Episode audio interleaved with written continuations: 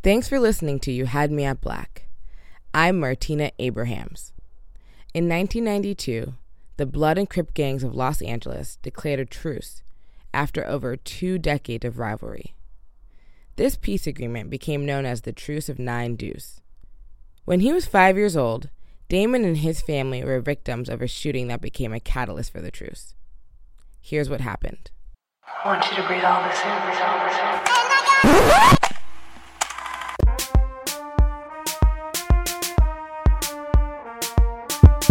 this is You Had Me at Black, the podcast where black millennials tell true life stories.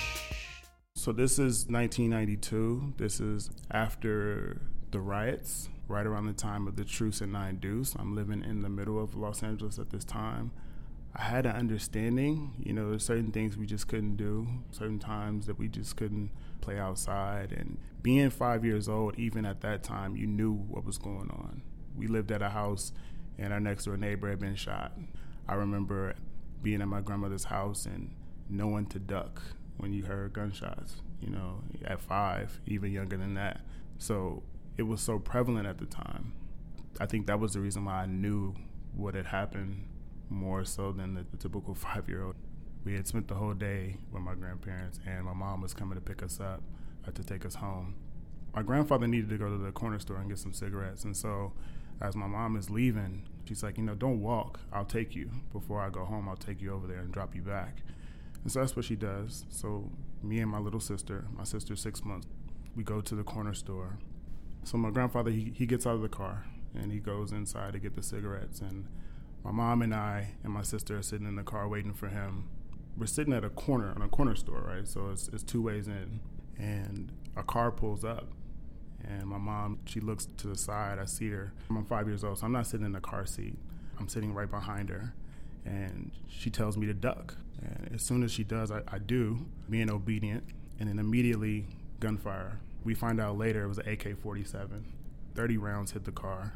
My mom is hysterical. After the gun settles and the gunpowder, you can smell it. I'm sitting in the back. I'm confused. I'm totally dazed as to what exactly really happened.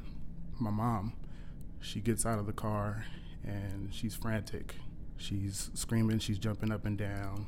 She had been shot twice. So she had been shot in her leg and in her foot. But her adrenaline was going so fast and she didn't even realize that she had got shot until later. So she gets out the car and she's looking at me. I'm, i was directly behind her and she's asking me if I'm okay. You know, and I'm, I'm confused, but I feel fine. You know, I'm like, yeah, I'm, I'm good, mom, I'm good. And then my sister is to the right of me, and she's not crying. And my mom is hysterical. My mom is crying. It's all this chaos. My grandfather comes back to the car, but she's just sitting there still, just sucking her fingers, you know, you know like nothing happened. The rival gang, they came up to the car trying to find out if everything was okay. They come up to my sister's side of the car. They open up the door just to check her, check her body. She's still just sitting there sucking her fingers. And then I just remember seeing his hand come out, and it was just all this blood on his hand. You know, as he pulls his hand out, my mom sees it, and she's hysterical. My grandfather is just like, you know, we got to get to the hospital. We got to get to the hospital as, as soon as possible. The gang members ended up pulling their car around. They cut the car seat and take my sister out, put her in their car. And I remember it was like an old Crown Victoria 1980s style, the old Crown Vic, and they put her in there. And then my mom, she's still just hysterical. She couldn't stop crying. She was just looking at me, still checking me, patting me down, just just trying to make sure I'm okay. I'm like, I'm okay, mom. I'm I'm good. You know, I'm okay.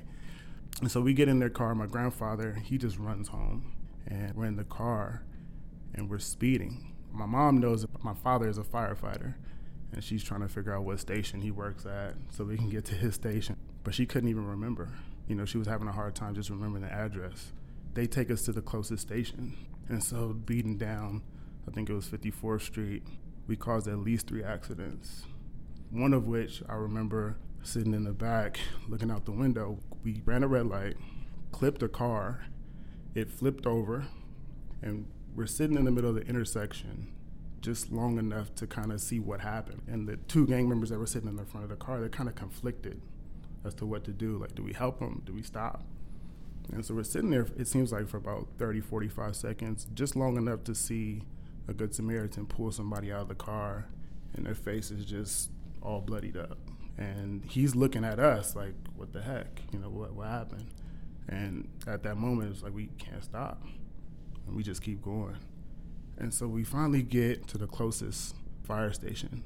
And the two guys that, that helped us, they hop out. They go bang on the door of the, the fire station. And they come out, take my sister out, they put her on a stretcher. And I'm just sitting there, just confused, just looking at my sister as they're cutting her clothes off. And a female firefighter, she comes and she just pulls me away. Like I'm just standing there with my mom. She pulls me away. She takes me into, I guess, the lunchroom of the fire station. And I just remember wondering what was going to happen to my sister. I know that we had been in a drive-by shooting. I know everything that really had taken place. However, I still was confused. I didn't really fully understand why. I think that was the main thing, just how we could just be sitting there doing something so innocent and everything changed in an instant. I didn't fully grasp the entire gravity of what had happened. And she turns on cartoons. We're watching Cartoon Network. She's trying to divert my attention away from what happened, asking me all these questions. So we're sitting there for a little bit, and all of a sudden I hear this really, really loud sound. And I go to the door to see what it was, and it was a helicopter landing on the middle of the street in front of the station. It was just kind of amazing to see a helicopter that close. So I'm just sitting there amazed, like, wow, it's kind of cool. She pulls me back. We continue just looking at the cartoons, just talking. And then a few minutes later, my mom is screaming, like, where's my son? Where's he at? And I run to her. And then shortly after that, the fire captain that was at the station pulls us to his car and takes us to the hospital. So obviously, this car ride was a little different than the last one. you know, we got the sirens going through the city. I remember sitting right next to my mom, and she's holding me, and she's praying. I just remember asking her, "Is my sister gonna be okay?" And I knew she really didn't know the answer to that, but she she said yes. But then she started crying even harder than before. The crazy thing about it is this whole story. It seems like it all happened in like five minutes. So we get to the hospital, and literally my entire family is there. This is South Central Los Angeles, so I have family from Riverside, from San Diego. I'm like, how did y'all make it here? You know what I'm saying? This is it just all happened so fast. And everybody's sitting in the lobby. My father's there, full uniform. Somebody called him from the station and told him what happened. I just remember everybody crying. It made me start crying. You know, you see all these people crying at a young age, you just you follow suit. And my father is in shambles at that point, and they're talking about how they don't know if they're going to be able to save my sister. But then her situation starts to improve, and it, now they're talking they don't know if they're going to be able to save her leg. The doctors were giving conflicting reports the whole time, but my father, being a paramedic and a firefighter, he kind of had expertise and knew exactly what kind of care she needed. It takes about a week before we actually realize that she's going to be okay and that she's going to pull through. So there's a hospital in LA that no longer exists now, but it was notoriously known as being Killer King. So it's like that's where people go and they don't come out. It was Martin Luther King Hospital. My father, he wants to take her to Children's Hospital. He just feels like she's going to get the best care.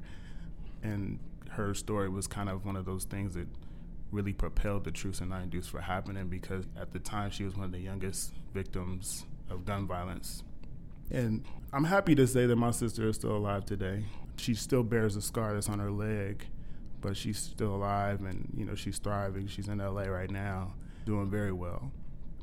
So this situation kept me so far away from gangs just because of what happened to my sister, even to this day. But the reason why I wanted to share this story is it forever still impacts me. I was thinking about Korryn Gaines. I was thinking about just children caught in the crossfire of these important or tragic incidents. That moment when my mom told me to duck, I'll never forget it because when we went back to the car to see after everything had happened, the exact position where I was sitting at with two gun holes. I use it as a, a motivation point for myself. Whenever there's something that I get scared about, I think about what happened. And if I wasn't obedient enough to listen, I wouldn't be here. Thanks for listening to You Had Me at Black. Be sure to check out this episode's description for musical credits. And if you like what you just heard, head to youhadmeatblack.com slash b-side to subscribe to our newsletter and unlock access to exclusive videos, behind-the-scenes interviews, and specially curated music. That's youhadmeatblack.com slash b-side. Peace.